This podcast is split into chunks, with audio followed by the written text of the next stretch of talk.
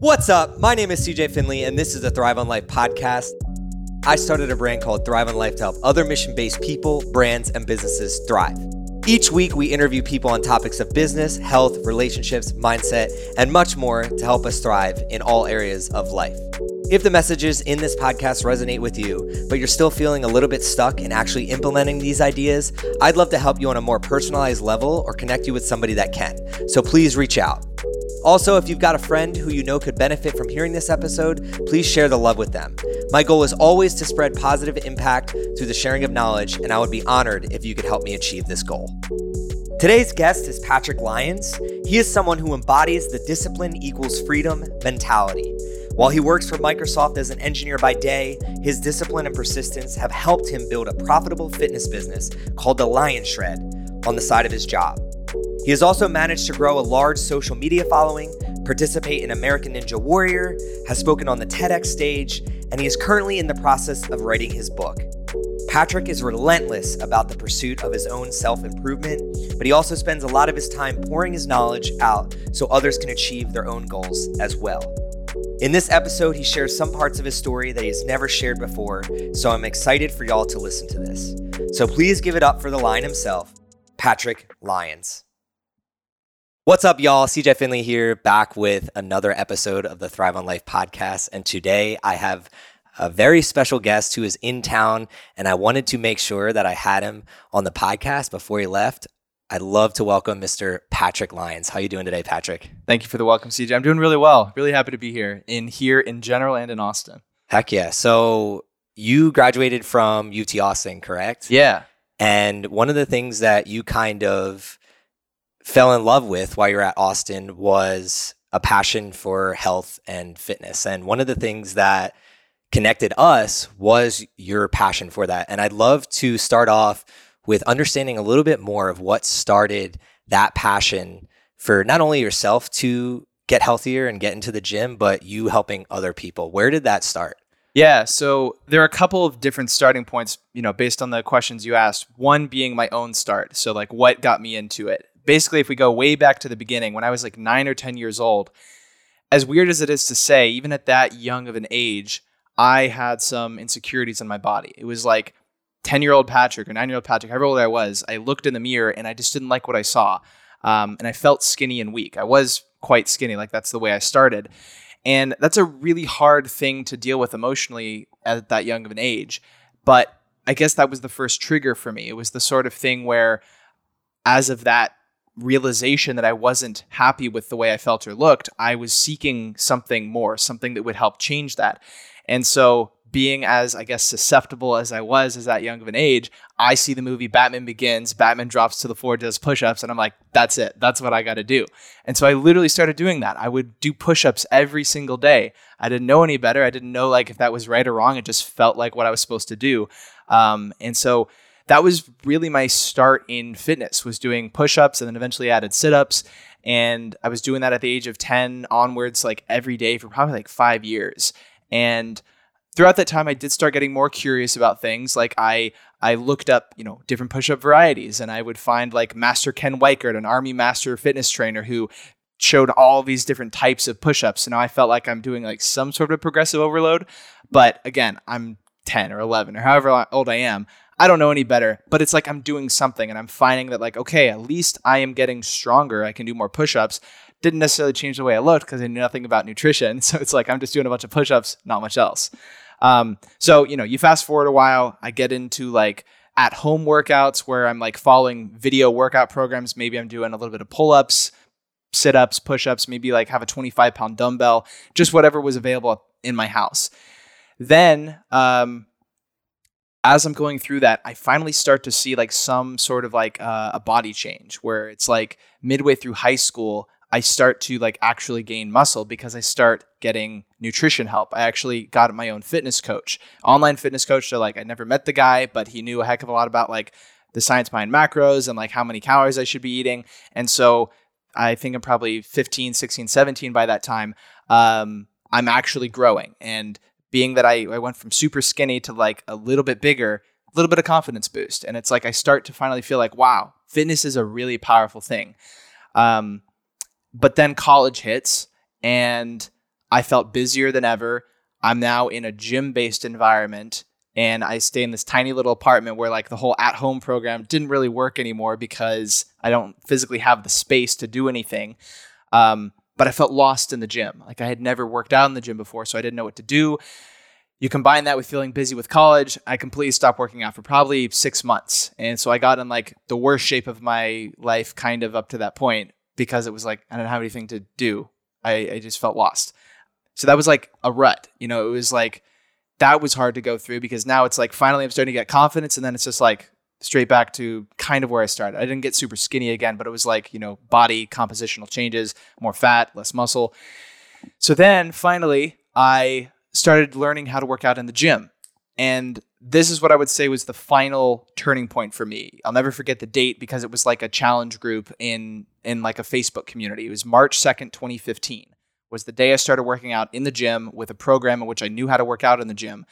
And that skyrocketed my confidence over the next 90 days because I finally got to a point where like I was big enough that I felt confident in my size. I was strong, I felt strong, I was confident in the gym. I no longer felt like I didn't belong. And it was like it transformed every aspect of my life. It was like it's not just the way I look, it's the way I look, the way I feel, the way I carry myself. And it had such a substantial change in my life that I was like, I can't help but want to help others experience the same thing. Like if I went from that skinny 10 year old kid, insecure in his body, to me now, loving the way I look, feel, walk about life, all of that, like there's nothing more powerful than that transformation. And I was like, if I can do that for others, there's just nothing more fulfilling.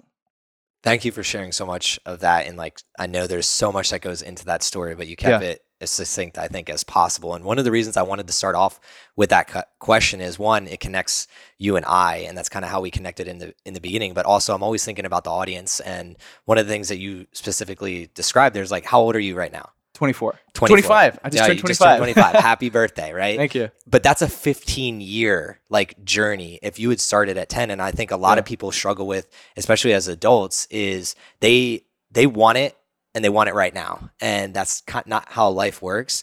And one of the things that I think changes people's mentality is kind of that insecurity is I'm an, like enough is enough. Yeah. What in you when you were when you were younger, walk us through kind of more of the emotional side of that because I think a lot of people again are insecure with their bodies and like what they look like, but how is that showing up in your actual life? Great, great question. Um, so that I, I, completely forgot about this. It's it's the sort of thing where it's like it's so far removed now that it's hard to almost think back to it. But like when you ask it, it immediately popped in my mind. Uh, the best example is birthday parties that were at swimming pools. I didn't take off my shirt. It was like that's how insecure I was in my body. It was like I I knew it was so normal to take off your shirt. Everyone else was doing it, regardless of whether they were overweight, fit, anywhere in between. But 10 year old Patrick wouldn't. It was just like I I didn't like the way I looked. And I, I, I, thought that if I took my shirt off, it was like I was exposing a part of myself that I, I wasn't comfortable with. And that's what was like so incredible to overcome. Like as, as funny as, as it is yeah. now, now it's like I take off my shirt in like every picture on Instagram yeah. practically. and it's like 10 year old Patrick could have never even dreamed of it. Um, and so like that's a big thing that I, I look back to. And it's like I have this distinct memory of like one of the first times I took my shirt off at a birthday party. I don't remember what age I was, but um, somewhere around the age of 15 when I was like actually doing solid workouts, someone was like, dang, Patrick, you're getting strong, man. And it's like, it's not that I was looking for the validation, but it was like, it felt good. Uh, it was like I was getting happier with myself. And then now to have a little bit of validation, a little bit of acknowledgement was like, holy cow, this is kind of working. Um, but yeah, it's like that was a big thing. The other thing was like um, wearing tank tops. I never owned a tank top uh, again until I think it was 15 or 16 years old. It was like the idea of showing my arms that I'd always felt were just so skinny was such a foreign concept to me. And so it's like those little things that are normal for a lot of people, maybe you feel excluded from and then you gain confidence in yourself. It's something that you decide in your own mind, but maybe fitness is partially responsible for helping facilitate that. And then it becomes lifestyle. Like it's like I wear tanks all the time now. I take off my shirt all the time. I feel comfortable with my shirt off. And it's just like there is something intangible to that that is so incredibly powerful. And so that those are the best examples I can give of how that manifested. And I love how you start talking about intangibles because I can I completely understand this and where it kind of what you said. I love what you said about how it create it's like an insurance policy over every aspect of your life. I've actually never heard that phrase before, so you definitely need to coin that. But where when you were younger did it kind of transfer over? Because for me, I noticed as soon as I started working on my health and fitness, it transferred over to school, jobs, girls, everything. Yeah. And I think that's that's one thing that a lot of people don't anticipate to happen. They're they're just after I want to lose weight or I want to gain weight. They don't kind of un- anticipate what the major facets of their life that are going to change. Run us through because I know as an adult where it impacts your life, but I think a lot of people where their insecurities as an adult what they have right now, it stemmed from when they were a child and it just brewed. They either go one way or the other way. They, yeah. They're like you and they start going on the path of, okay, I'm going to improve myself or they continue to just keep getting stuck in those ruts that yeah. you that you're talking about. So I'd love to hear like how did it impact you so you're 10 and you start gaining a little bit of strength, not necessarily what you look like, yeah. but then obviously you get into high school and I know that you're also scholastically a high achiever as well. Mm-hmm. How did the fitness side and the health and wellness side impact the student that was Patrick and the socialite that was Patrick? Yeah, so great question. I think that one of the things that I started doing from a very young age is like I tracked and I documented my fitness journey. It's like I have why I have, why what what in you made you do that? I think it was like I needed a checkbox. It was like I knew that I needed to work out, but I felt like if I had a checkbox, it was like that was going to keep me consistent. It was going to hold me accountable. I guess I was creating an accountability system without having anyone else in my life to go to. And so like that was a big thing. Um, I literally I've saved the calendars. So like recently I looked back at all of them and it's so cool to see. It's like it would say like day one, uh, 21st of May workout. And the reason it was called the 21st of May workout because like that was the day I started this program I created. I don't remember what age, but like 12 or 13. And so then it was like I would write day one, day two, day three, and then I would write numbers of like I did 30 push-ups, and I was like, I know I want to do 31 by X date. And so like I'm just doing all these little things, literally as like a 10 or 12 or 11 year old. Again, I have no idea the exact ages, but you know, young, young yeah. kid. Um, and so like if I if I look at how that parallels with school, it's like I became very diligent about tracking things numerically from a very young age in something that I cared about being fitness. And then I was very diligent about everything within school. Like up until, you know, probably college, I was writing down, you know, every assignment I needed to do. I was very diligent about always doing my homework, doing it on a daily basis. Uh, as simple as those things sound, I know that not everyone does their homework or studies on a regular basis, but I definitely was. Um, so that was a big thing. And then I definitely had at least a couple friends who were doing, you know, similar workout programs. So it's like it gave it some gave us something to talk about and to compete against each other with. I wasn't in sports after the age of I think 11. I did soccer from ages 3 to 11. I did, you know, little things here and there. But because I didn't have a sporting event to compete in, uh, you know, at the very least, I had friends who were working out and I could kind of compare and be like, well, what are you doing? What kind of numbers are you hitting? Uh, and then it's like, yeah, the foundational level, it was like now I had a kind of a carrot to chase. It's like I definitely had friends who were bigger and stronger than me. And it was like, well, I want to do that. Why can't I? So I guess these are the little things that, that it was transpiring into. And fitness, like I guess everything in my life, it had to be disciplined, it had to be regimented.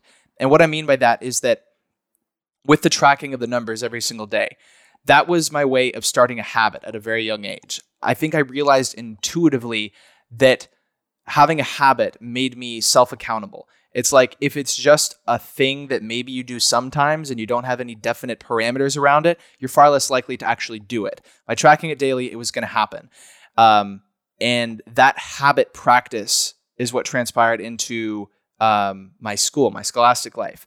So, like, as a second grader, I was getting like B's, C's, and A's. So it wasn't like a consistent thing. I wasn't a great student. By the time I was in like fourth grade, I was in the gifted and talented program. Like I was like, I had taken the IQ test, I could have tested out of GT, gifted and talented, and gone to the LEAP school. But I didn't want to do that. I didn't want to leave all my friends behind. So I just stayed being, I guess, like as high of a performer as I could within like my fourth and fifth grade classes. Um, and it, it just comes down to the habits again. It's like I was mentioning, I was tracking all the assignments I had to do, and I made sure that I was working on my work on a daily basis. I don't think I like I'm reflecting back on it now. I probably didn't think of it so, you know, intellectually then. Yeah. But at the at the foundational level, that's what it was. It was a daily habit practice. And that never went away. In high school, um, I literally studied or did homework every single day. I went in on day one with a goal. That's probably the other thing. I had a goal in mind within fitness. I knew that I wanted to be confident myself. I knew I wanted to be bigger. I had this larger than life thing off in the distance. Same thing happened in school. I walked into my first day of ninth grade telling myself, I'm going to be valedictorian. That was my 100% goal on day one, and I made that happen. And it happened through what I did every single day. It's not like, in a single day, you can become valedictorian. It's like what you did over the course of months and years. Um, and that, I, I, guess, fitness was probably the first long term goal I ever set for myself. And I think I'm realizing this as I'm telling the yeah, story, awesome. which is kind of cool. Um, and it, it yeah. the, the, cool thing about it is, it is it applies again across the board to everything else. And we have so many similarities where for me, I did play sports. So I wasn't into the fitness side of things. Like I didn't do push-ups. I didn't do any of those things, but I was constantly challenging myself. Like I wanted to be the best athlete possible. And yeah. it showed up on the, on the field or on the court. And all the time I would get asked like, how, how are you that good at what you do. And my friends that were in my neighborhood knew because like I would practice, we had a basketball hoop, we had yeah. a hockey net, like I had a soccer net in my backyard. Like I was constantly playing. Like that was it. On the weekends when my friends are staying in our hometown getting in trouble, like I was traveling to soccer tournaments. So that bled over to me into scholastics as as well. But to me, it's fascinating how at such a young age you were able to and it, it's no coincidence that you became an engineer because you literally just reverse engineered down.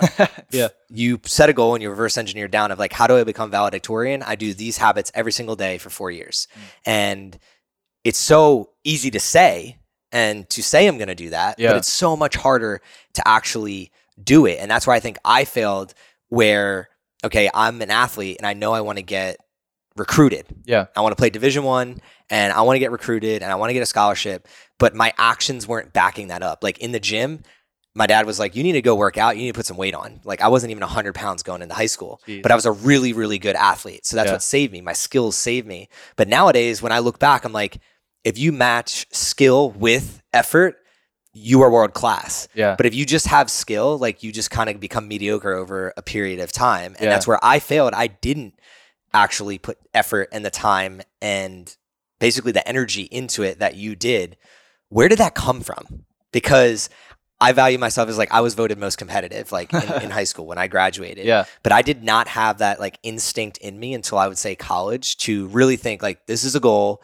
I want to reverse engineer down. Was it your parents? Was it your friends? Like yeah. where do you think it came from that like I think that the I have my parents to thank for a lot of it. And I don't think they ever told me to be that way. I think it was through an advantage I got early on. And that's that I was homeschooled for one year. And that one year of homeschooling set me apart for life. If you've ever read the book Outliers by Malcolm Gladwell, he talks about these early advantages and how things that set you apart early in life transpire into the rest of your life. And so that advantage for me was that one year of homeschooling. In kindergarten, I learned how to read chapter books, I learned how to write in cursive, I learned how to do my multiplication tables through 12 times 12. So it's like by the time I'm getting into classes in first grade, I know how to do the things I need to do for years. And so it's like I never had to struggle, even though I was getting C's, B's, and A's, which is so weird to look back on. I don't know why I got C's, B's, and A's. I was ahead. And like, it's not unfair, it's not unjust, it's just what it was. I had that advantage and that helped me forever. And I think it's like I was very lucky in that way because I now had one thing in my life that was just slightly easier than it might have been for other people. And that allowed me maybe to put more time or to think about other things I was interested in. So you basically build up compound interest and mm. it's that's such a fascinating concept because I was I forget what I was listening to recently, but they talked about oh Naval Ravikant and Tim Ferriss podcast, and he talks about how the problem with our education system is you go into the pre-calcs and the calculus of the world, and most people in those classes don't even understand basic math because they just shuffle us along. They didn't actually build a strong foundation. So it sounds like you actually had a strong foundation before you were put into a place of competition because really competition it helps learning, but it also inhibits learning. Oh yeah. And being like competitive with grades inhibits actual learning versus that's the other thing with fitness I think you took from and I took from is I'm so passionate about fitness. I don't compare myself to anybody but the person in the mirror. How do what I eat, what I do, where I go, why I go there, how does that affect me and like the, the bubble around me? It's Yeah. never about anybody else or what Yeah. anybody else is doing. I don't know if you feel this way, but when I was in in school, kind of the competition would get the better of me because it wasn't always about the learning. And as I look back, because we're talking about it right now, Mm.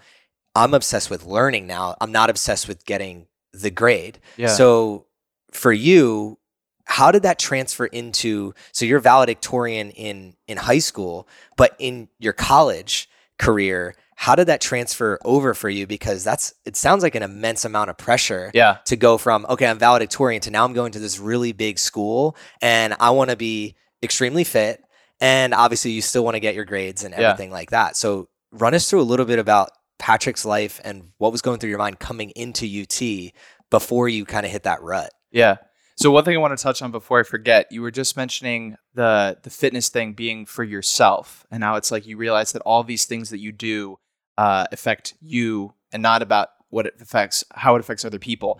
I think if I look at myself now compared to myself when I was ten, that's a major difference. It's like ten year old me didn't know any better, so ten year old me looks at people, you know, on magazine covers or movies or whatever who look incredibly fit, naturally compares himself to them, and that had to be at least part of the insecurity. Whereas now, I think that you and I share that sense where it's like it literally is about me yesterday, me today, me tomorrow, and it's just like where is my trajectory going, and how is it impacting my life? It literally doesn't matter how fit anyone any other person is. So I just want to mention that. What's up, guys? I'd like to take a second to thank you for tuning into this episode with Patrick Lyons. I hope you are loving this conversation so far. But before we get back into it, I have an opportunity I want to tell you about. As we all know, life is hard. It can beat you down, have you feeling low, and make it seem like you are alone. I'm here to remind you though that the most worthwhile journeys, they are not meant to be taken alone. And right now you have the ability to take action and join others, including myself, on the mission to make every heartbeat count. Head over to cjfinley.com and sign up for my daily newsletter, where I will be giving you information, impactful stories, tips and tricks, and access to a community who are focused on making an impact above and beyond themselves. You'll also have the perk of exclusive giveaways, potential shoutouts, and possibly even some collaborations. The least that will happen is you will walk away into every day with an extra pep in your step. My promise is that I will always do my best to help you thrive on life. And this newsletter is one of the best ways for me to help you do so. So if you're looking to get to the next level of your life, connect with like minded individuals, and have a daily dose of info that will help you thrive, sign up for my newsletter at cjfinley.com. Now let's get back to the convo with Patrick Lyons. Your question was about like going from high school academic achievement, valedictorian type thing to college. So I definitely entered college with the minds the exact same mindset initially. And so what I mean by that is that I felt like, okay, if I was valedictorian of high school, why can't I be summa cum laude of college? It was like I, I just felt like it was the natural path to go. And so I went into my freshman year, first semester. I was taking 18 hours, which is like above what you're allowed to do. I had to get like a sign off to say that like you can take above 17 hours. I was still trying to be that go getter, and I was still trying to get an A in every single class, and I did. I got a 4.0 my first semester, but it came at so many expenses, and I don't mean monetary, but like life expenses that were not worth it. It was like I had the worst social life I'd ever had in my first semester. And it's because I was spending so much time in a quiet study room. I literally went to the 24 hour quiet study room after classes and gym, if I ever made it to the gym. And I just studied there for hours and hours on end. It was like the worst class was government. It was like one of the prerequisite classes. And I don't mean that I'm against government. I mean that the textbook was thick and I had to read chapters a week. And it took up hours of my life. And it was like, as soon as I got the 4.0, it was like, well, cool. But it was like, what was the point? And, and I was starting to finally get this realization of school isn't everything. At least grades aren't everything. Whereas co- uh, high school, Patrick was driven by grades because Patrick knew that grades meant valedictorian and valedictorian was the goal. But some piece of me started questioning, like, what really is my goal in college now? Like, at some point college is going to come to an end and is it going to matter if I got an A or a B in this class? I don't know. Uh, my second semester, the answer was still yes, it did matter. So I was still trying to get a 4.0 my second semester of college. Ended up getting an A in every class except for like an A minus in one class. No, I got a B. That's what that's what ruined it for me. And I begged the professor. I was like, I got an 89.4 it was that close. And I was like, can you please round it up? This class is literally going to prevent me from getting a 4.0. And he said, sorry, that's against my policy. You got an 89.4. Can't do anything about it. Patrick was crushed, but that was probably the best thing that ever happened to me because I no longer cared about the 4.0. It's like once it was gone, and I wish that that wasn't the case. I wish that I had enough control yeah. that I could just be like, nah, it doesn't matter.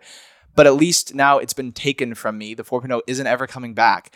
And so then it became about efficiency. It became about, okay, I want to get good grades, but I want to spend the least amount of time possible studying to still get the grades that I'm okay with.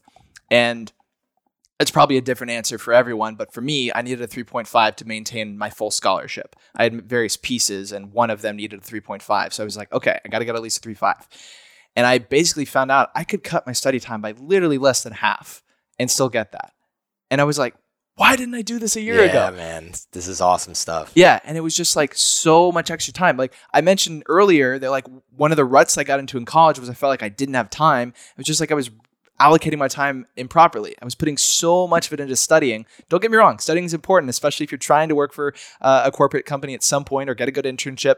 But again, it's a trade off if you get a three five and above, most internships, most companies, they're probably cool with it. They're like, wow, three five, that's awesome. But the theory that you're going through of like trading off is really one of the reasons that I wanted to run through your entire story versus on other episodes we don't necessarily do this is because one, I'm obsessed with understanding how success is basically achieved mm-hmm. and it's not an overnight thing like valedictorian is again not overnight versus yeah. especially in the social media world it makes you think that like things just luckily happen for people. And it's like, no, like you showed up every single day for four years. So that happened. But then the next thing is also, I know your story. So under, I know that you kind of like constantly turned on burners and turned off burners because of the theory of understanding what is it that you actually want from life. Yeah. And I think a lot of people in adulthood struggle with that because again of it stemmed through childhood of like the pressures that we went through. They never like kind of took a step back and be like do i even need to work as hard as i'm working in this one area if that's not even my goal anymore? Yeah. and you're doing an, an amazing job of of running through that right now. So for you it must have been crushing for you to get that b. Yeah. Had you or have you received any like hate up to that point of like you're an overachiever or you try too hard and things like that. Oh yeah, run us through like yeah. kind of that side of things. I mean, in high school, it, it totally it was inevitable, but it was like I guess it was a pretty even mix. It was like some people are asking like Patrick, I don't know how you do it. Like, how are you getting such good grades in all these classes and like still doing I don't know theater or speech and debate? And other people are like, Patrick, don't you feel like you're ever like working too hard, man? Like, what's the, what's the deal with that? And I guess it was just like I was so dead set on valedictorian. It didn't matter that people were hating on it. Um, I, I, guess that was just like a, a, fortunate thing that I was able to overcome. Uh, in college, it wasn't necessarily that people were hating. It was just like I was observing that other people were probably having a much better college experience than I was. Like I had, I, I kept running through in my head as I'm like doing homework and studying. Like this was supposed to be the best four years of my life, and I'm just sitting alone in my room studying a lot. And it was just like not the best four years, not even and close. what what in your head like was the best four years of your life? What did that yeah. look like? I mean, I was being influenced by what I would see on social media for sure. So it's like I would see people like with their college best friends who are the best friends they've ever made and just like, you know, hanging out, having a good time, feeling like they've met their lifelong friend group, um, that they're doing all the things they enjoy. And again, I just wasn't doing those things. Like I had a social life almost never my first year. And so I guess the best at that point in my life, the best four years of my life would look like just like having friends to be with all the time. I had a couple friends and they were inconsistent. And I don't mean that there was anything wrong with them. It was just like I didn't make time, they didn't make time, whatever happened. And so like that was a huge thing that was missing for me. Again, it, it just goes back to the idea of community and I didn't have that. So that was what was missing. I love that. And I think, again, it's just such a problem in a lot of people's lives where you set a goal and you start realizing that this goal isn't necessarily the ultimate goal that I have. And I think, at least for me, in my early 20s when I started thinking about like my purpose and like what is my actual purpose of being here Yeah. outside of I need to score goals in the soccer game this weekend and I need to get my grades to maintain my own scholarship. Once you kind of get beyond that, it can become overwhelming. And I loved how earlier you touched on accountability, like you were holding yourself accountable. And one of the things that we do, most humans do a terrible job is like holding ourselves accountable to when we're doing something negative and it's kind of hurting us because we don't want to change. Yeah. So how did you break out of that?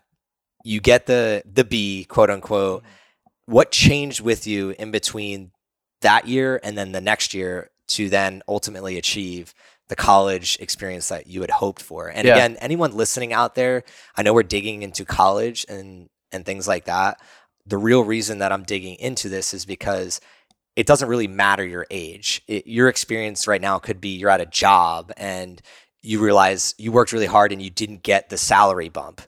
And Yeah. you're like starting to question like is this the experience the life experience that I want? And I'd love for you to run through kind of like how you created this college experience. And for anybody listening, whether you're in college, not in college, retired, wherever, you can shift your experience just like Patrick is about to get into Yeah. right now. Yeah, yeah, great point. So the first thing was something had happened that was out of my control, getting the B. Well, granted, it kind of was in my control, but at the same time, I couldn't change that it was a B. That was set in stone. And so once I accepted that, I was forced to kind of reflect on okay, is this going to matter for the rest of my life that I got a B? And the answer really was like no. And it just took acceptance. It took accepting that like okay, this is a breath of fresh air. This is this is welcomed and it was just a mindset shift. And from there, it really was a deeper reflection of like, okay, is this going to impact anything else in my life? If the answer to that is no, then what do I now want from life? Does this change anything? And again, the answer is no. Like, I still want to be driven. I still want to get good grades. I still want to like be a high achieving person, but that doesn't mean I have to be quote unquote perfect with a 4.0. So I think that that's the first step is just ha- accepting that mindset shift and that that's okay. Uh, because for you know five years I thought that wasn't okay. It was like no, it has to be perfect. It has to be 4.0 or all hundreds or whatever it was. So once you get past that initial acceptance, then it's a reflection of like okay, how much time can I save from no longer doing this? Or rather, like, how much time did I save now from no longer doing this? If you accept, like, okay, I'm making a change. I'm now not going to shoot for a 4.0. I'm going to shoot for a 3.5 and above. How much time do I now have? And what do I want to do with that time? And for me, a big thing was fitness. It was like, okay, I've been slacking with the working out. Uh, this is a great way in which I can now fuel time into that. But second, I get I kept touching on like the lack of community. Clearly, I wanted that and I wasn't getting it. Now I need to use this extra time for that. So I started saying yes to as much as I possibly could. That was a big thing for me. It was like if someone invited me to something or if I found out about an event that was happening, I was telling myself, yes, I'm going to do that. I'm going to go to that. I'm going to meet these people. And not because I'm like a quote unquote yes man, but like I was accepting it that those were opportunities. Every single time was an opportunity to build up that social life, to build up that community. And I wasn't allowing myself to say yes to that previously. And that's what allowed me to figure out what I was truly passionate about and what environments I actually thrived in versus not, what kind of people I vibed with versus not. And those things, the answers to those things even changed over time. Um, there was one group in particular. It was one of the few groups who I actually did like occasionally make time for during that first year that I kept going around to. And eventually, after two years of trying to get into this club of people, I didn't get in. I was officially told, like, no, unfortunately, you didn't make it. That was a crushing moment for me because it's like, I've been seeking this community for so long. I've been putting myself out there for two years to be accepted in this community. And then they told me no. And so then what I realized is that I was seeking something that required permission or validation from someone else. And I flipped that and said, okay, I can't keep doing these things that are out of my control. I need to create the experience that I desire, that I crave. So I was like, okay, how can I create the community such that like I don't need permission, I don't need acceptance validation, it just naturally happens. And that is in large part what led me to this content creation idea where I was like, I can create content with others such that I create the experiences that I crave. And I literally started a YouTube channel in which I do exactly that. Like I would run around different classrooms or libraries on campus dressed as like a T-Rex or Batman. I would do it with friends. I would have friends filming, friends in the videos. So it's like I'm creating these out of the world experiences or something that like no one had ever seen before. I was having a blast doing it because I have like this theater and speech and debate background where it's like I love performing. And now I get to do that with people that I love the company of. And that creator community is where I found what I was looking for in my college experience. And it's like I can feel myself being happier talking about this now because it's just like that's it's what I love. It's what I naturally gravitated towards. And so it's like once I accepted the B is fine, it's okay, I can put less time into it, then I have this whole world of things that I can now do that I am now doing. If I had not gotten that B and I hadn't somehow broken that mindset, I might have never started my YouTube channel and that might not have led to anything else that happened in my life that I can talk about in the rest of the podcast. And it, it's all connected and I have so much to thank for that B. But if I had any advice to anyone, it's like don't wait for someone else to like take away an opportunity from you for you to reflect on your current situation. Oof, man. That's such good advice. And I, I, was just talking about this today and I've said it multiple times like control your controllables at all times. Like what can you actually control in this world is very few things. Yeah. You can control when you wake up your energy, how much energy, positive energy you put into the world. You can decide that. And also your effort and your hard work, which you do a phenomenal job of quick sidebar what t-rex video should people like if they're listening to this what should they put in youtube? Uh, you what, can just type in one? patrick lyons t-rex library prank and that'll come up. There's like three parts to it. They're all i love them all. What inspired the t-rex part of it? I think it was just like that was a costume i got for like halloween or something and i just wanted to create an absurd experience. As silly as that sounds, like I was watching all these other YouTube creators and I was seeing like different like pranks, either like class pranks or library, and I I laughed at them. Like I enjoyed them, so I was like, okay, clearly this is something I enjoy. What's a way I can add my own spin to this? And I realized no one had ever done these things in a costume, especially in a library. And I was like, it'll be kind of like a performance. It'll be like put on a costume like the old days or something. And uh, sure enough, like it was a hoot. And it was like so many just like natural things happened. Like one of the craziest things looking back is that the first time I ever did it, someone runs up to my cameraman and goes, I have a T Rex costume too. I'll be right back. And he just goes and gets his own costume and he joins up with me. And oh my God, two awesome. T Rexes running around the library. And that kid ended up like filming multiple videos with me throughout the rest of college. And you never would have met him unless you never like, would have met him. Yeah, never would have met him. And this brings up such a hot topic because one of the equations that I teach in to all my clients and anybody that I'm mentoring is exposure equals opportunity equals currency. Mm-hmm. And currency can be anything that you that you name. It could be monetary, it could be I want more friends, it could be whatever the currency is that you're after.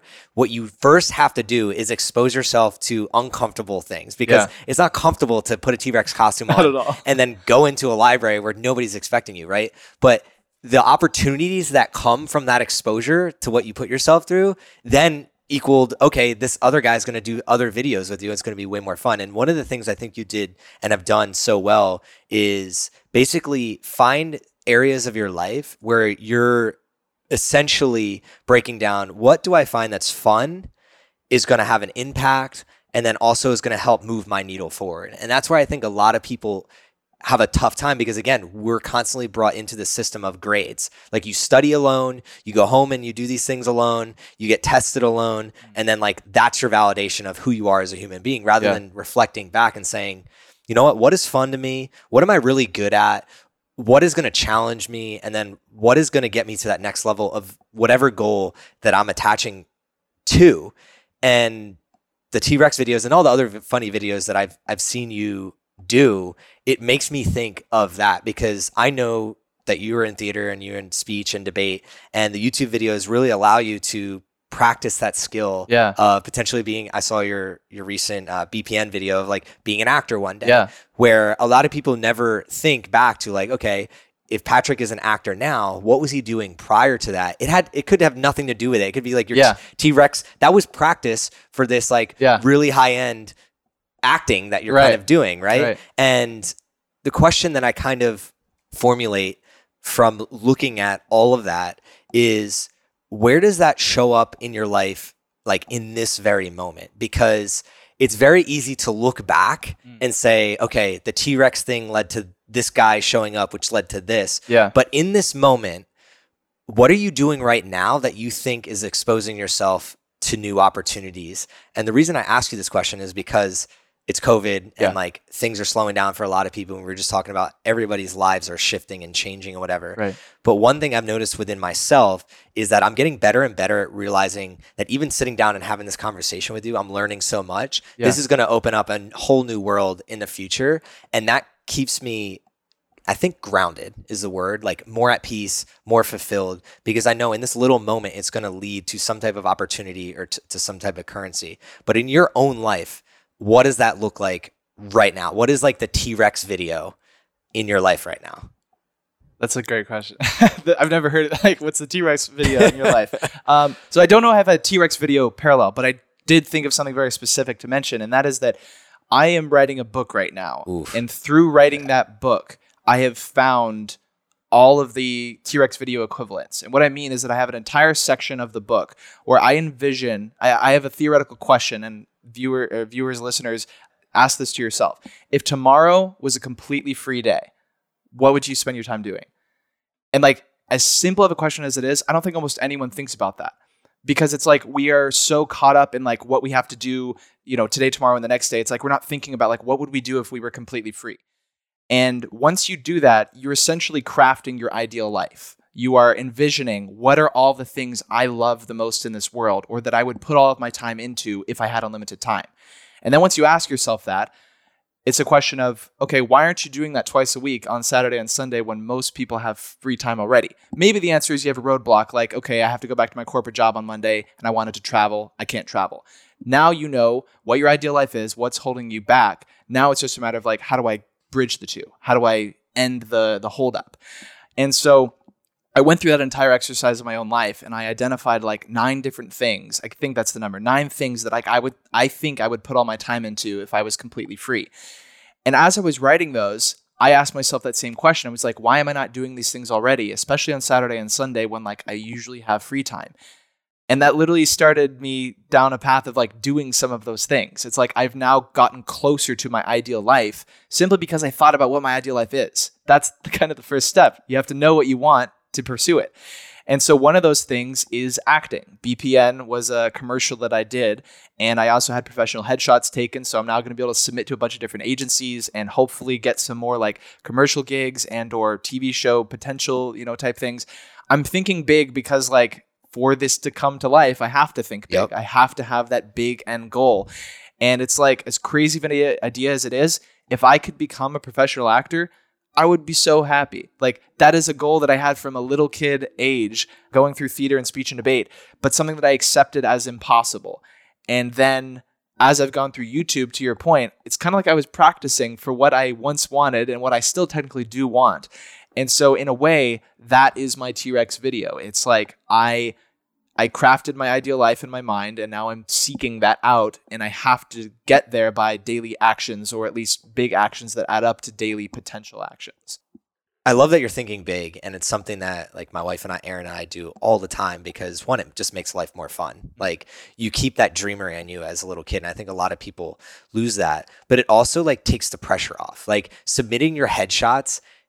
When you think of this big goal, like I'm submitting my headshots and potentially I'm going to be an actor one day, submitting the headshots is such a little task at that point. Yeah. But a lot of people think submitting the headshots is like a major Right. thing because they're putting too much pressure on this one little thing. But as soon as you relieve yourself of that pressure of like, you know what, I'm just gonna have fun with this. Yeah. I'm gonna list out like my ideal life. And my ideal life is like just going after the things that I say I want to go after. That's immensely gratifying way to go about life. And now you have me questioning like I thought I was doing my ideal life. Like it's for those listening, like it's Sunday, it's I'm looking at my clock here. It's 3:43. Like this is my ideal life. Like Yeah. having a great conversation with one of my great friends in my office on a Sunday. Most people maybe they want to sit the, back and watch football. Maybe they want to do other things, but there is some gaps in my life where you brought up headshots and stuff. Like I would love to be in like couples magazines with my Yeah. with with Aaron, and it does take like we need to get headshots and send those out. So I think I'm actually going to do that after Heck that. So you made Love that. And the book thing, last time we had a conversation, like I started writing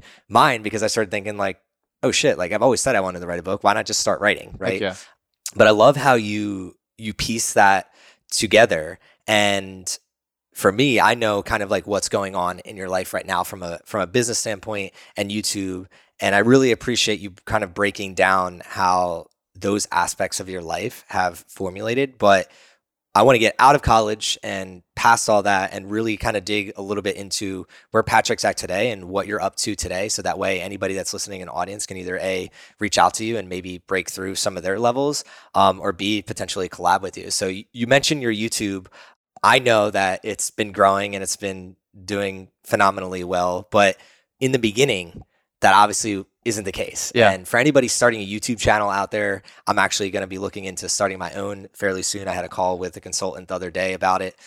What would your advice be for someone that potentially also wants to be a YouTube personality, an actor, get into speech and, and Yeah. speaking? Because you've done a phenomenal job at that, but you've also, I know, have breaking past some barriers that limit a lot of people. What Yeah. would your advice be to that person? Yeah, so I like that you pieced those things together, like the YouTube, the speech, and the acting stuff, because they are very related. And one way that that's happened or manifested specifically in my life is through what I did before I ever started YouTube, and that's Facebook Live. Uh, I'm not saying it has to be done in this order. You could do them, you know, at the same time. But the reason that I, I, mention this is because before I ever started my YouTube channel, I think I had already done somewhere in the order of like 40 or 50 Facebook Live videos. And what that meant is I had 40 or 50 practice sessions before I ever released the first, you know, YouTube. And what did you even do before the Facebook Live? Like, Before Facebook Live, I did speech and debate for five and a half years. And it was like in that time, I gave over 600 performances in front of audiences. So it's like I built my in person confidence to like speak one on one or speak to like a group in person. And I started out bad at that too. It's just like it took the repetition to get to a point where I felt confident I was good. But it's like the first time I ever filmed myself on camera, some way or another, like a lot of that confidence went away. It was Yeah. awkward because it's like now I'm talking to a camera and it's just like, it just felt weird. I'm alone in my room. I'm talking to my camera. It's live. So, like, there's someone on the other side of that camera who could literally be watching right now. Everything about that was weird. And I still have that video posted and I've gone back and watched like a couple minutes of it. And it's just so cringe to see because it's like, it's that first time. It's the first time you've ever done something. And it's clear that like the confidence wasn't there, the certainty wasn't there. There were lots of ums and uhs, and it's like it wasn't as planned as it could have been, but it needed to happen. It was like you have to get through that first step.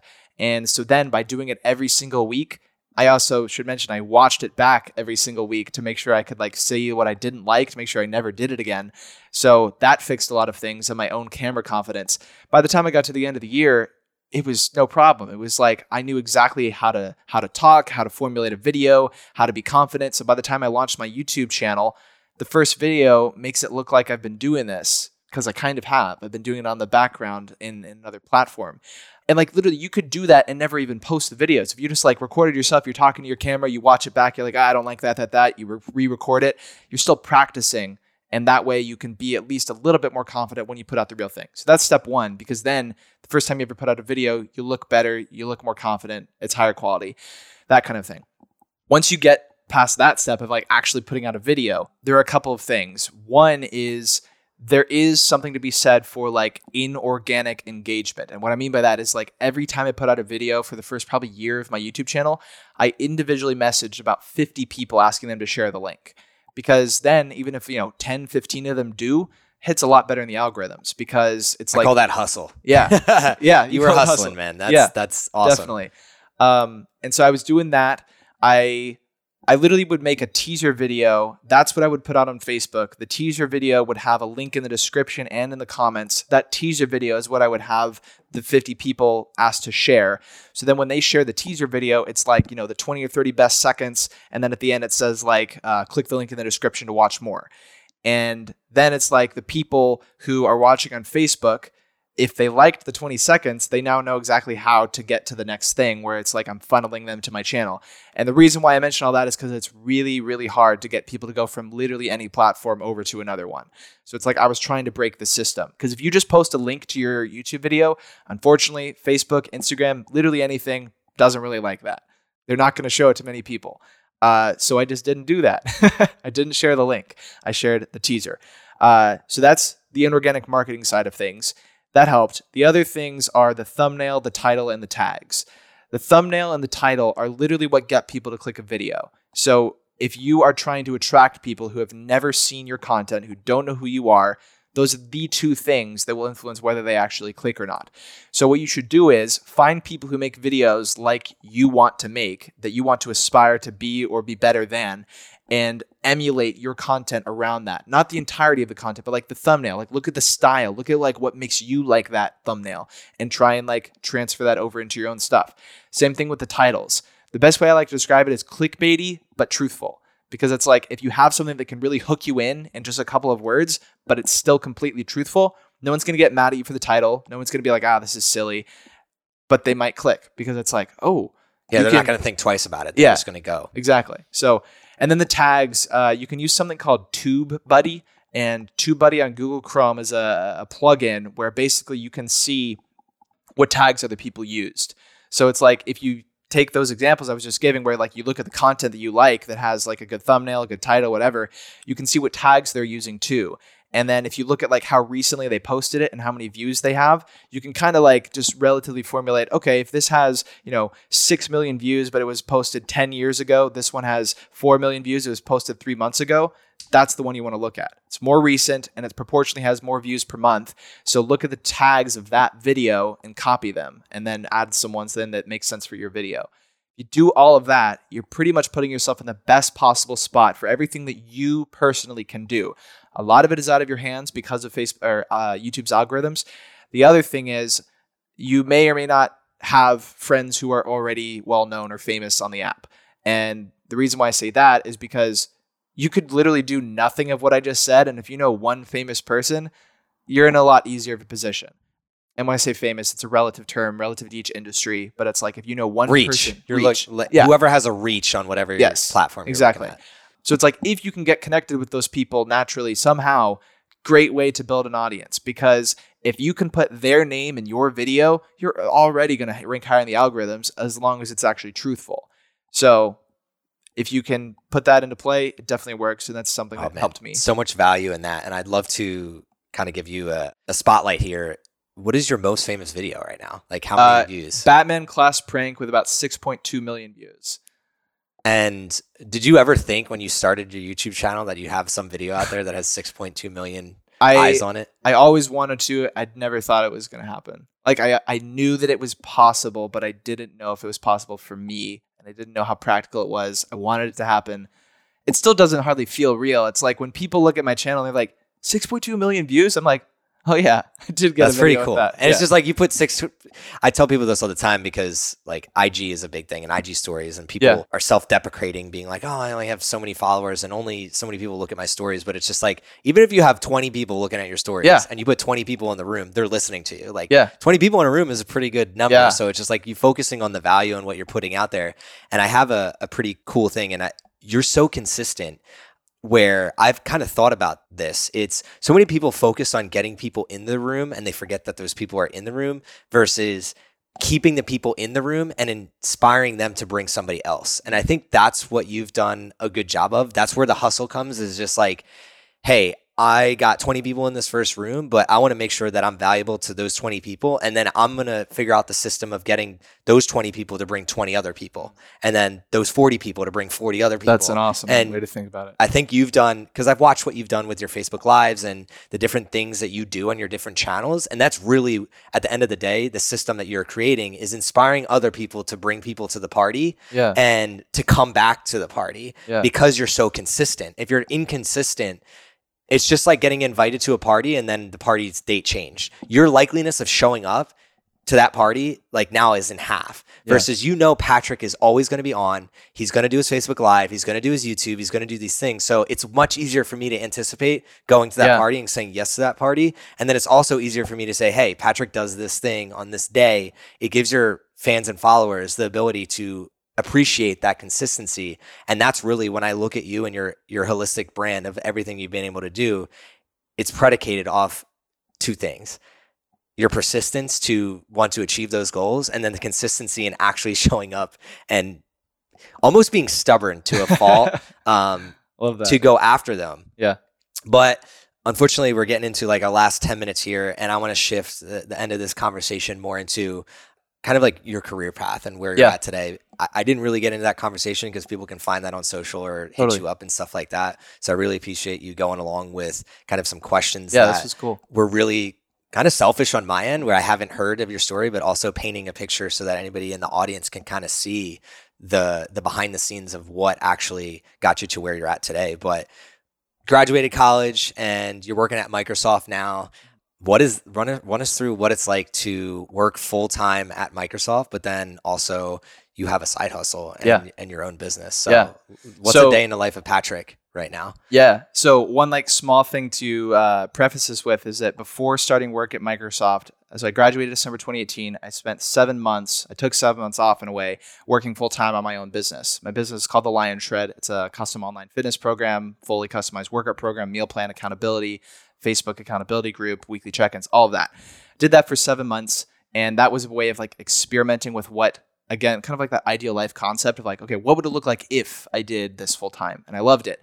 But it was like Microsoft was too good of an offer to pass up. I needed to do it for at least some amount of time. So I go through seven months of running my own business. Um, I had all the time in the world because I wasn't working for a corporation. So it was like, it went well. It went very well. And then my goal was to get to the end of that seven months, build it up to a point where it was scalable enough that I could keep doing everything that I was already doing for Microsoft. Sorry, for my own business, for Lion Shred, while working full time for Microsoft. So then Microsoft kicks in July of 2019. You know, I'm working a full time job. I'm a mechanical sourcing engineer, which basically means that I like buy parts for our hardware devices, both Xbox, Surface Laptop, Surface Pro, that sort of thing. And I manage the supplier relationships with our suppliers in China and other countries in Asia, mainly who make parts for our devices. Uh, I negotiate, I operate with strategy, that sort of thing. That's what I do in my day job with Microsoft. I'm still doing all the Lion Shred stuff, and that starts July of 2019 from July of 2019 through December, I'm doing both full out. And I guess I wasn't as prepared as I thought I was. And the reason I say that is because I didn't let up on either of them. So I had to let up on something, and that something was sleep. And so I averaged during those six months somewhere between five and six and a half a night. That was really tough, especially because I'm a fitness coach. Like I'm advocating for Yeah. health. I know that getting five to six and a half hours sleep is horrible uh, for a lot of reasons and yet it was the only option I had. At least it felt like it was the only option I had um, doing both. So that was really tough because it's like, especially because I would get to the end of a long workday, I'm operating on you know five, six, six and a half hours of sleep, and I still have to work on the Lion Shred or and or you know YouTube stuff or social media stuff, whatever the case.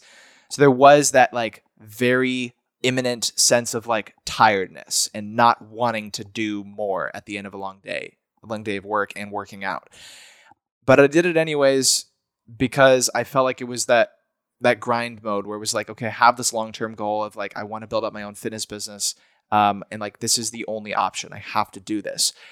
But as I started getting toward the end of the year, I was thinking about like I'm not one to believe in resolutions, but I do believe in reflecting on change on a regular cadence. And like if that happens to be the new year for you, cool. If it's your birthday, if it's cool, whatever. But like that was one of the times where I was, I was starting to reflect as I got to the end of the year like is this sustainable? Is this what i want? Am i happy? Am i fulfilled? All these sorts of things. And i accepted that like i had to get more sleep. Like it was not sustainable. I, my fitness was suffering. My mental and physical health were not where i wanted them to be because i wasn't like allowing myself that recovery so it immediately became a question of like, okay, I know what I need to fix. How do I fix it? So I was trying to think like, okay, why do I not get enough sleep? What am I actually putting my time into? Especially like once I get out of my corporate job, what is all my time going to, and where can I make things more efficient? And I wrote, I wrote about this in my book. It was such a simple thing, and I just hadn't taken the, uh, the time to reflect on. The simple thing was that after I got home from the end of a long day, and working out, I would eat food and then I would sit on the edge of my bed. And the second I sat on the edge of my bed, all motivation went down, all momentum was lost, the desire to do literally anything else was gone. And that made me feel like I had long nights, but it was really just like a large time suck where I was like maybe going into like a YouTube hole where I was Yeah. just watching all these videos. And it was like as soon as I realized that, I was like, okay, I have to implement a rule in my life that I'm not allowed to sit on my bed at the end of, end of a long day. As simple as that is, it's like using the bed only for sleeping, nothing else, so that like one, I can fall asleep better because it's like that's the only thing I use it for, and two, I never lose momentum. So all I did, I sit in my chair at my desk, and that's where I do my work. So it's like I'm a heck of a lot more likely to do work if I'm sitting in my like work environment. And the reason why like I'm describing it this way is because this is all in one room. Like it's a tiny apartment in Seattle. Um, so it's like I just walked around the bed and I'm sitting in my chair now. And so that saved easily like an hour of my life. It was like I just made the conscious effort to reprioritize time. It's like I was probably spending an hour on my phone watching YouTube videos or whatever videos I was watching that now was going to go into sleep at the end of the night. Yeah. So that helped everything because it's like now I can be more productive during the day. I have more energy. My workouts are more productive because I have more energy. My, you know, ability to work on my own business is easier. So all of these things were happening all because I reflected on what was happening in my life. So that was a big change and i can i can happily report that in 2020 i've averaged seven and a half hours of sleep throughout the entire year. So i'm getting my full sleep cycles that i want to get and i i feel like more energized constantly. I'm more able to work on both microsoft and the lion shred and i wish that i'd reflected sooner because i could have gotten probably could have gotten sleep that whole time and i just i wasn't prioritizing right. That's, I mean, first off, it's nice to hear you're human. Um, but I think it's something we all struggle with. And I mean, COVID has been a, a an enlightener to me of all the areas where I was slacking, as I would say. Yeah. And I mean, we're all humans. I'm human too. Like there are days where like I spend too much time on my phone. I'm spending too much time doing this or that. Yeah. But I started really realizing there was consecutive days or weeks where I wasn't utilizing my time as best as it could be utilized. And I love how you broke it down to your bed because a lot of people don't realize how small some of these things could be. So a good instance that I noticed with certain people and, and when I give advice is I'll ask them like when you first wake up, when do you grab your phone? Hmm. And that's like the easiest thing that Yeah. to tell with people if like they're maximizing your time because a lot of people put their phone their, their phone as their alarm. Yeah. and i used to do that. So one of the things i did was i put my phone outside my room.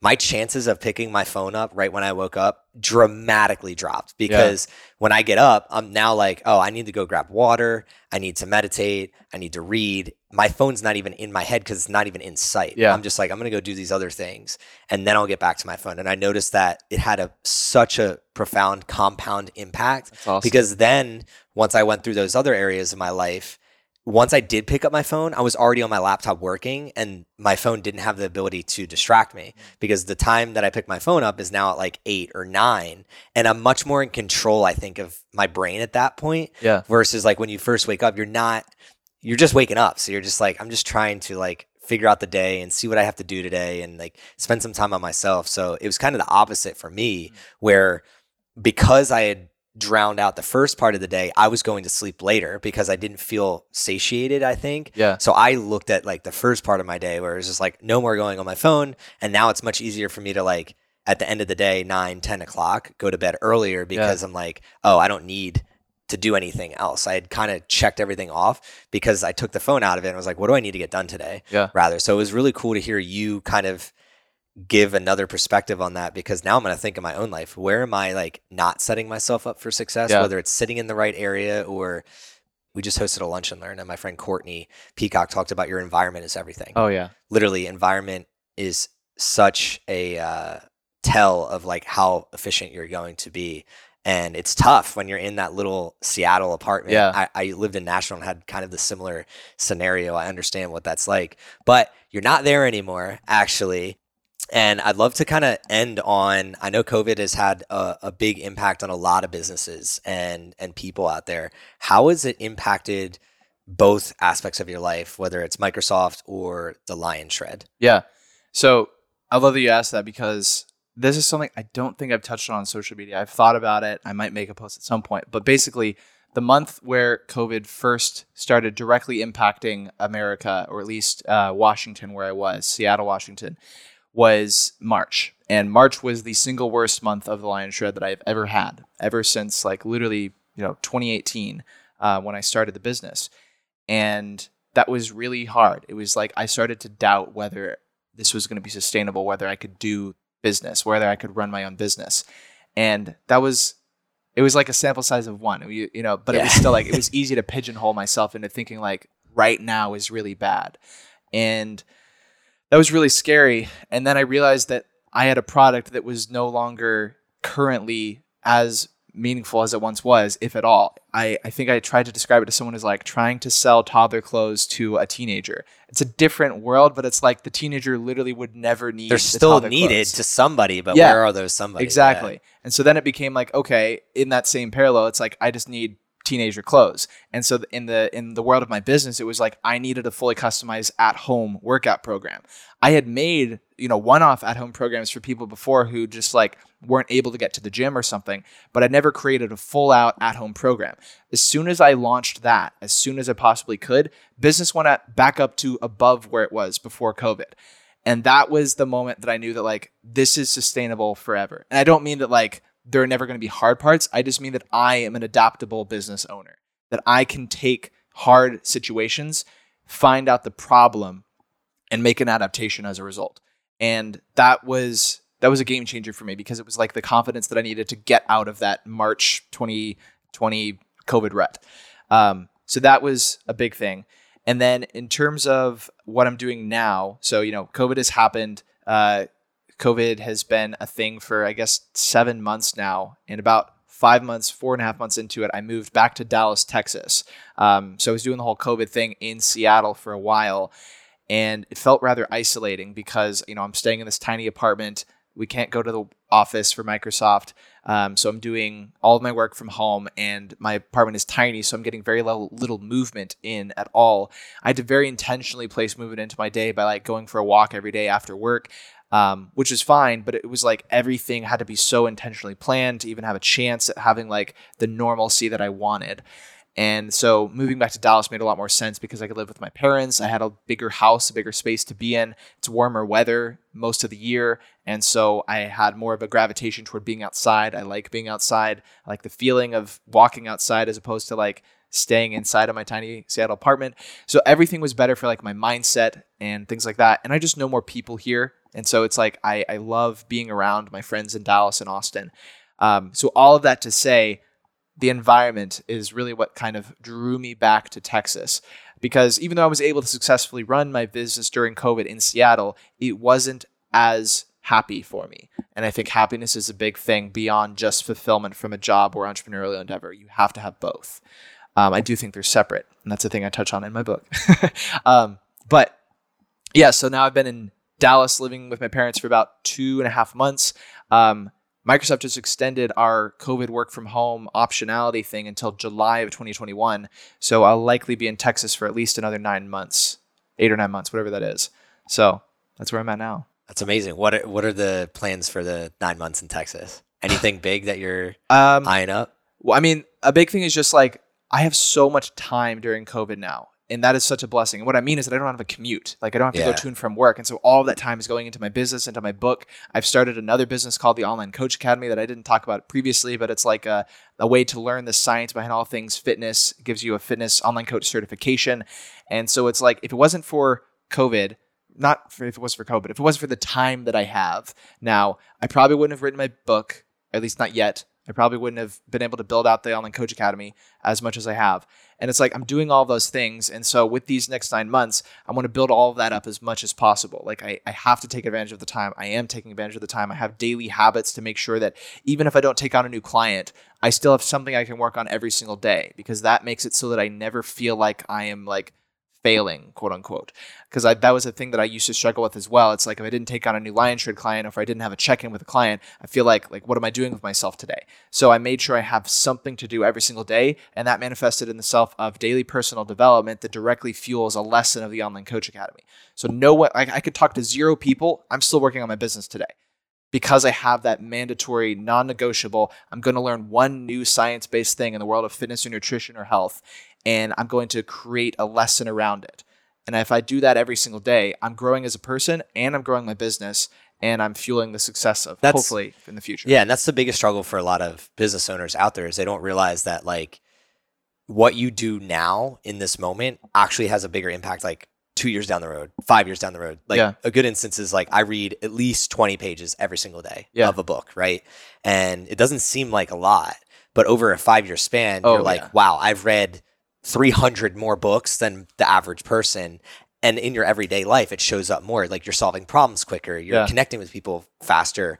And that's something that I've really realized is what separates people is it's not that you should really care about getting that client or not getting that client. It's what can I learn so that I can get thousands of clients five years from now and be able to sustain that? Because a lot yeah. of business owners, what they struggle with is like, even if I gave you 100 clients right now, you're going to be like, how do I actually sustain yeah. these 100 clients? But when you have free time, what you really should be building is a system to work up to the 100 clients. So it's constantly, and this is the struggle of being like a solopreneur like yourself, which is constantly working on the front end of the business, which is getting clients, accepting clients, managing clients, and then the back end of the business is building the foundational structure to be able to handle more clients. And that's really where people struggle because it's easy to be on the front end. It's easy to like, I want to get more clients, I want to make more money, I want to do these things. But the hard work really comes into I need to study more, I need to read more books, yeah. I need to maybe find a mentor and learn and reduce my ego. So it's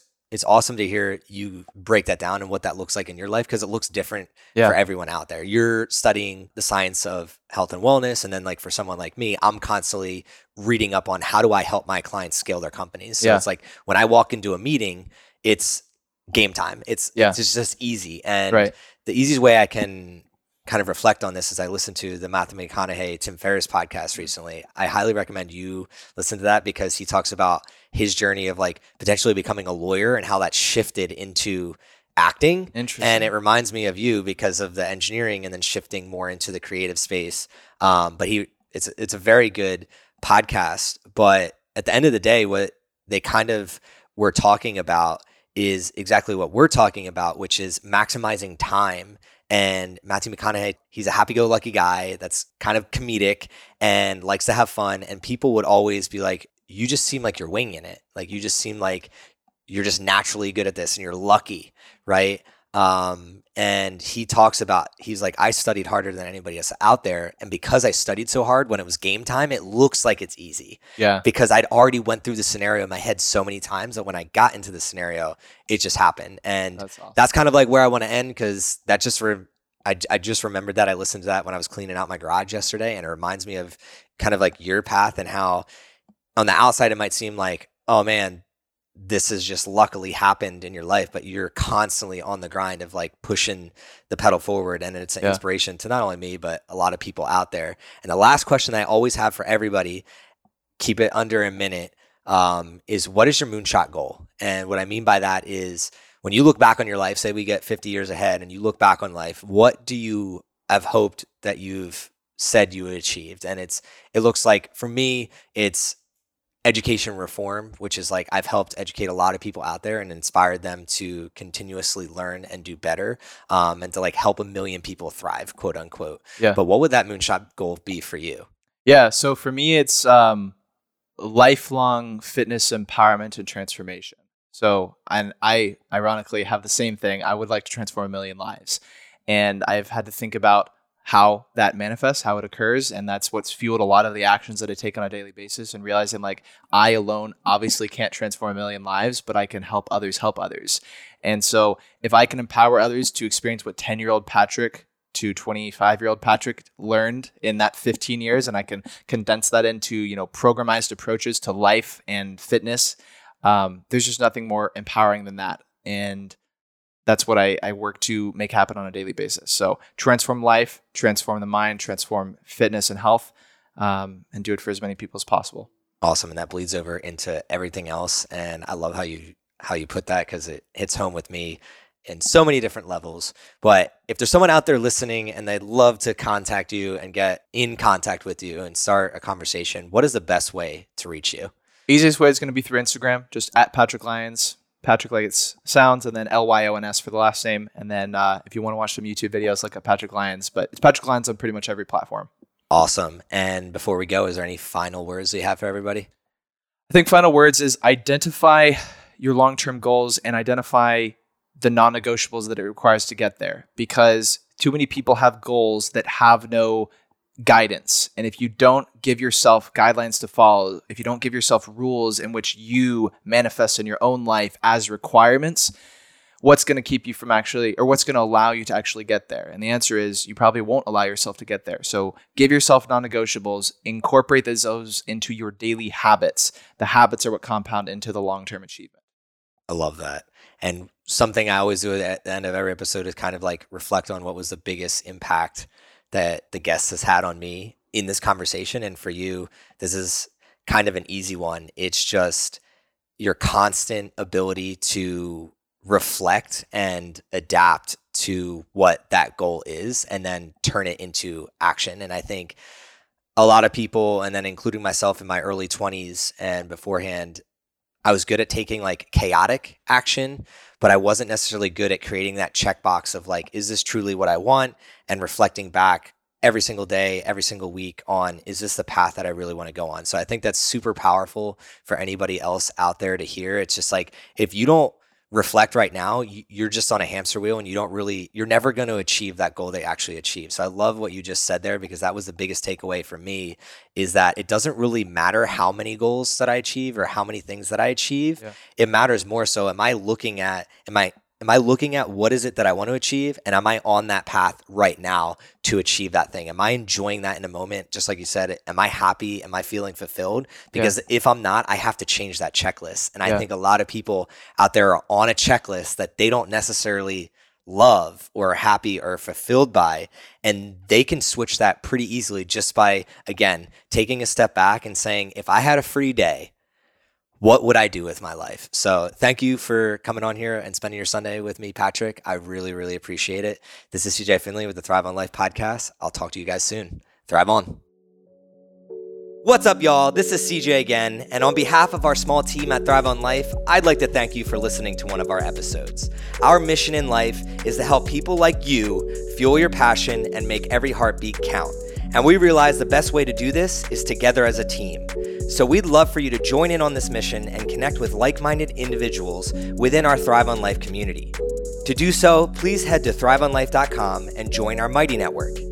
In this network, you will find a diverse group of people that is on a mission of self improvement and honing the mentality to get 1% better each and every day.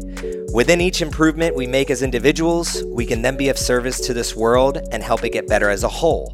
What's awesome is we've already had people make new friends, receive job offers, and collaborate on new business and creative opportunities. But most importantly, within this group, you will be guaranteed the ability to learn, grow, and share experiences with other like minded individuals. I know the community would love to connect with you. Before I sign off, though, I'd like for you to always remember one thing. When we strive together, we thrive together. So please do your part in helping others thrive on life.